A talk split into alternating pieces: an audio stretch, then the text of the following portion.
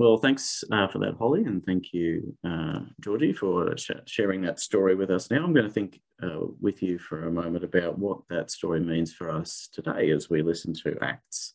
Uh, we've been continuing this series called People of the Spirit, where we're thinking about uh, the stories of this middle section of Acts and what it shows us really about what was it like to be part of the early Christian community? What was it like to be part of the early church? Uh, and what can we learn from the way that they lived and the way that they responded to this time? Uh, from our own period of transition, of change and opportunity, we're in a time when things are changing and there's a lot of interesting things happening. So let's think about how they responded to that time too. So, as we listen to these people, there's all these different stories that we've seen. And who were these people? Well, uh, last week we heard that these were the people that uh, people looked at them and said, well, these are people who are like Jesus. They started calling them Christians or Christ ones, people who were following the way of Jesus and his teachings. In fact, we saw in the beginning of this series in chapter 9 that Christians started to be called followers of the way. That is, there was a way of living that they had, which they had inherited from Jesus and which people could see. Want, I want to think more, a bit more about the way at the moment and what that means for us. Um, I think the way is a helpful way of thinking about what the early church was about. Um, not necessarily that they were uh, a religious movement going around sharing their beliefs like so many other groups in the old, in the um, ancient world, but actually they were thinking themselves as the fulfillment of uh, the promises that God had made about how He was going to work through His people in the wider world, particularly that the Holy Spirit, God's Spirit, was now flowing out from Israel into the wider world through the people who were following the way of Jesus. Um, and so there, it is like there was a stream or a river of the Spirit that started in Jerusalem. And as we see in the beginning chapters of Acts, moved from there to Judea, to Samaria, and to the ends of the earth. And we're starting to see that happen as we read these stories. And I think this is supposed to be seen as a fulfillment of some of the prophecies we can see, particularly if you look, say, in the book of Ezekiel. In chapter 47, there's a description of a vision that Ezekiel had that from a renewed temple in, in Jerusalem, there was a river that was going to flow out, which was going to go to the ends of the earth um, and which was going to bring healing um, and justice as it went, made its way throughout the earth. And so I think that's an image that Acts is picking up. And we also see it again at the end of the Bible in Revelation 22, that God has actually gone out now into the world to bring his, his life and his healing to everyone. And so uh, the people of the way, the Christians in the early church, are actually part of this flowing out of the Spirit, I think. And so I think this idea that there is this stream of the Spirit flowing out, this way that we can see, it really unifies all these different stories that we can see of different people in Acts. Because what we can see is how did experiencing the way of Jesus and the flow of the Holy Spirit change their lives and how did it change their communities? We can see things like it overcame divisions between them. So, in these chapters, particularly the division between uh, the Jewish people and Gentiles who had been separated for thousands of years are now coming together through Christ. Divisions between men and women learning to worship together and to serve God, each in their own way. Division between slaves and their masters, which were being healed and reconciled as well. And people's hearts were being changed, miracles were happening, people were being raised from the dead, we heard when we looked at the story of Tabitha. And so they were experiencing this move of the Spirit now. And so the kingdom of God is manifesting, they would have said. Uh, the presence of the Spirit is going out into the world. And two great examples of that um, in the lives of particular people that we've seen in previous weeks are firstly, the Apostle Paul, who was the Pharisee Saul, who had his com- life completely turned around when he encountered the, the, um, Jesus Christ and the Spirit in his life. And then he said, Well, I'm getting on board with what God's doing now. And the last few weeks also thought about the story of Cornelius, who was a Roman, a Gentile, um, through whom we can see God is now calling all these people, Gentiles and Jew, to come together in a new community, followers of the way. And we learn, I think, as we look at this, that we are also called to be participants in this stream of the Spirit. It's still going out throughout the world, and we're invited to jump in or walk alongside and participate in what God's doing as He moves throughout the world changing people's lives and changing communities. And last week, they've thought, what does that mean for our mission and our vocation as a church and also individually as we go throughout the world? Today, I'd like to talk specifically about some of the issues raised in this chapter, uh, chapter 12. And I, I think there, it shows us some of the factors that, in one sense, shape how this flow of the Spirit goes, the direction and the experience that we have as we follow Jesus on the way, as we encounter some of the things that uh, God's work is meant to overcome. So, the forces and powers of the world, um, as the stream of the Spirit goes out and changes and challenges those forces. And so I've thought, I've called my sermon today, or the topic is uh, the enemies of the way and the friends of the way. And what do we learn from this story about the forces in the world and what it means when Christians encounter them in the power of the Holy Spirit? So there's a feature, really, you can see in the New Testament from the Gospels of Jesus onward, where the work of the Spirit and Jesus's mission is always, always resisted by political and spiritual powers in the world. So there are those who hold sway over the lives of people politically, militarily, uh, economically, and spiritually, uh, who create the structure of the world in which we live, and they resist God and they oppress uh, humanity as a whole for their own gain. Um, in Jesus' day and in the time of the book of Acts, this is seen as particularly um, the Roman Empire, so this political force who had control over the lives of millions of people and resisted the early church and resisted the work of the Holy Spirit. Uh, also, the religious establishment based in Jerusalem who rejected what God was doing through these people. Uh, and finally, Jesus constantly encountered, and his disciples do as well, um, spiritual powers, demonic forces, evil spirits, uh, what um, Paul calls in his letter to the Ephesians the powers of the air, the principalities, uh, those spiritual beings who actually have influence over our lives and who oppress us and try to hold us back from knowing God and from experiencing the Spirit. The greatest example of these powers really is seen in, of course, in the cross of Jesus Christ, where the Roman Empire, who was supposedly this just, um, humane, civilized empire, actually brutally murdered the most innocent person ever, and it, it showed the powers that were behind them. So Acts also shows uh, the resistance then of the powers of the world to the flow of the Holy Spirit, to the way of Jesus and the mission of the church as the apostles go out on their various uh, journeys of mission. So the powers they try to stop the flow of the river, you know, put up dams to it or barriers to stop it flowing into people's lives, uh, to stop it or divert it from what God wants to do, the persecution of the church, uh, and the force that is brought to bear on someone like Peter. And when that doesn't work, of course, the powers will try to pollute the stream of the Spirit by sowing temptation and division among God's people so that they don't um, witness to what God is doing in their lives. So in Acts chapter 12, as we've just read, I think we see resistance to the apostles, which comes from that particular person, King Herod Agrippa. He was the king of the Jewish province at the time. He was started to put the apostles on trial and kill some of them in order to uh, show that he was on board with, the, with, what the Romans wanted and to stop that, what they were doing. So we hear James had been killed by him, and he's put Peter on trial uh, in prison.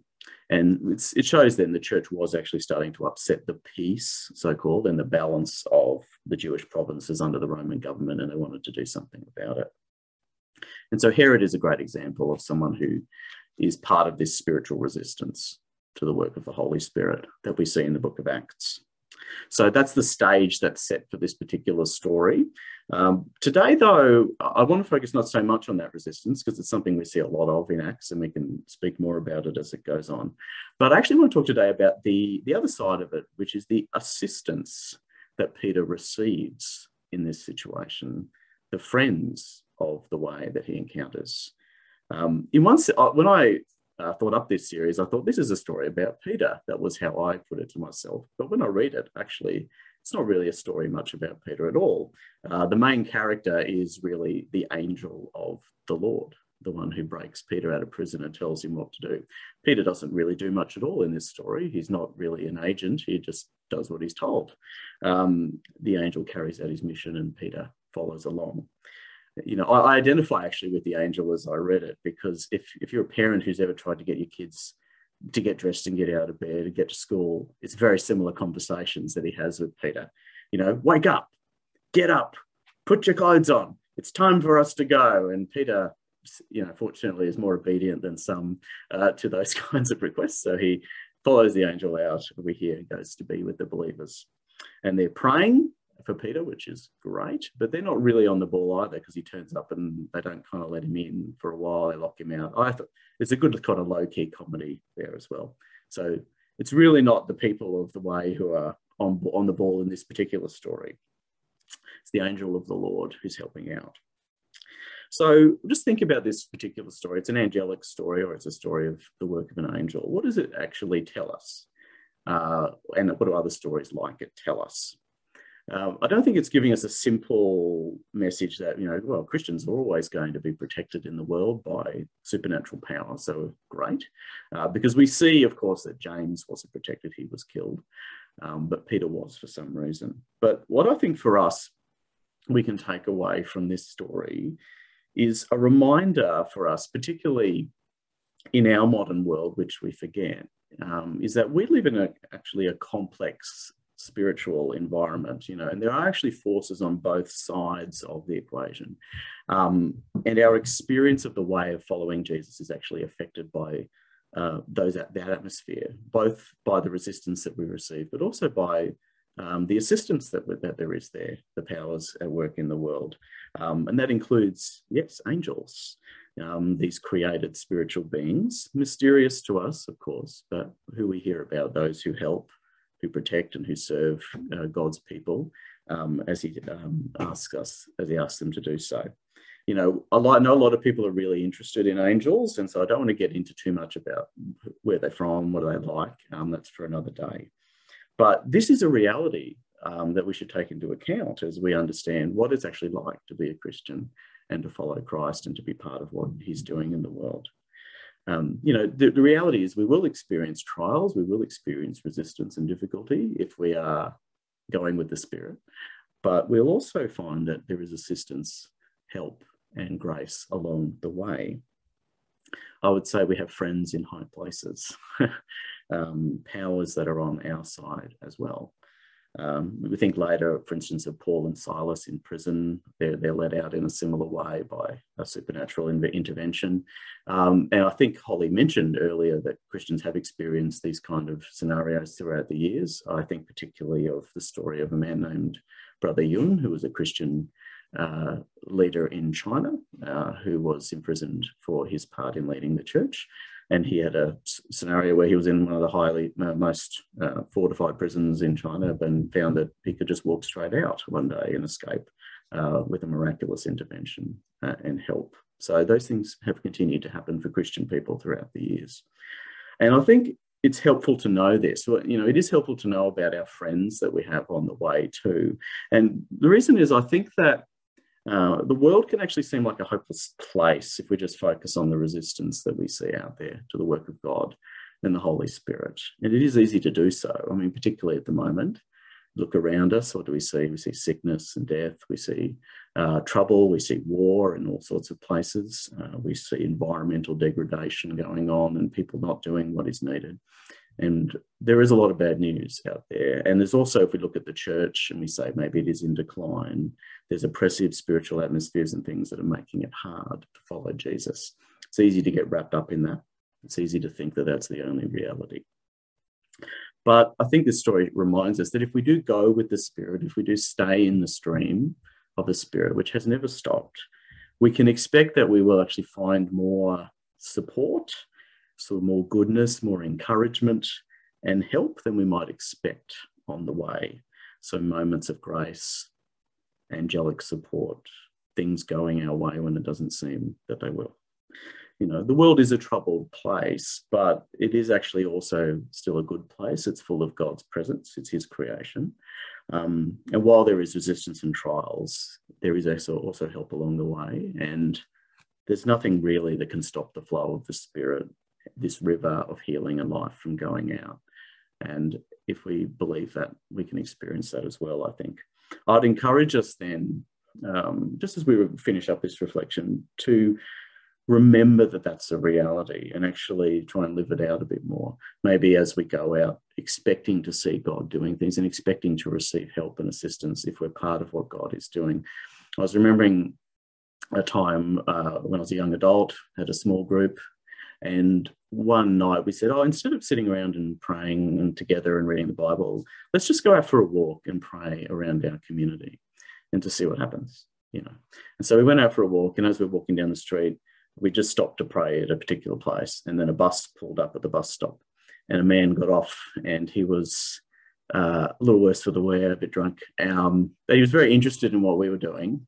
So we had a little chat with him about it, and he was very moved by the idea of people just praying and asked us to pray with him and for him. We had a good conversation. And I thought if I hadn't actually been out, if we hadn't been out together, just trying, just seeing what was going on, we wouldn't have had that encounter. So I'd encourage us to think of our life a bit more like that um, why not go out on our own walks with God and see what He has for us? And, you know, the way may be prepared for us, and we might find that there are appointments to be made um, and support for those sorts of things. So, and, and, remember that we can ask God for help and assistance along the way, and He does like to provide it. And off, more people than we think perhaps have these experiences of things that seem to be protecting and serving them, perhaps angels uh, operating in our lives unaware. And so it's good to live as though we do have friends. There are people who care. There are spirits who care for us. Um, and I think when I've thought this way, the world seems more hospitable to me. And a bit, it's a bit, it's an encouragement that Jesus is with us and his angels serve us as well. And that helps us to be part of the positive atmosphere of movement of the Spirit and to go with him and to trust that things will happen the way that God wants. So I'd encourage us to remember the river of the Spirit is flowing, God's going to carry us to our destination, and we do have friends along the way. So I'm, I'm going to just say a word of prayer on that basis for us today as a community before we move on to our own time of reflection and communion together. So let me pray. Dear Lord, we thank you for this assurance today that you are with us, that we have friends and those who stand alongside us in the spiritual world. We pray for the protection and assistance of your power and your angels upon all of our community at the moment. We pray that you would lift us up, that you would protect us, that you would meet us when we follow you. And we pray that we would know your healing and power through Jesus Christ our Lord. Amen.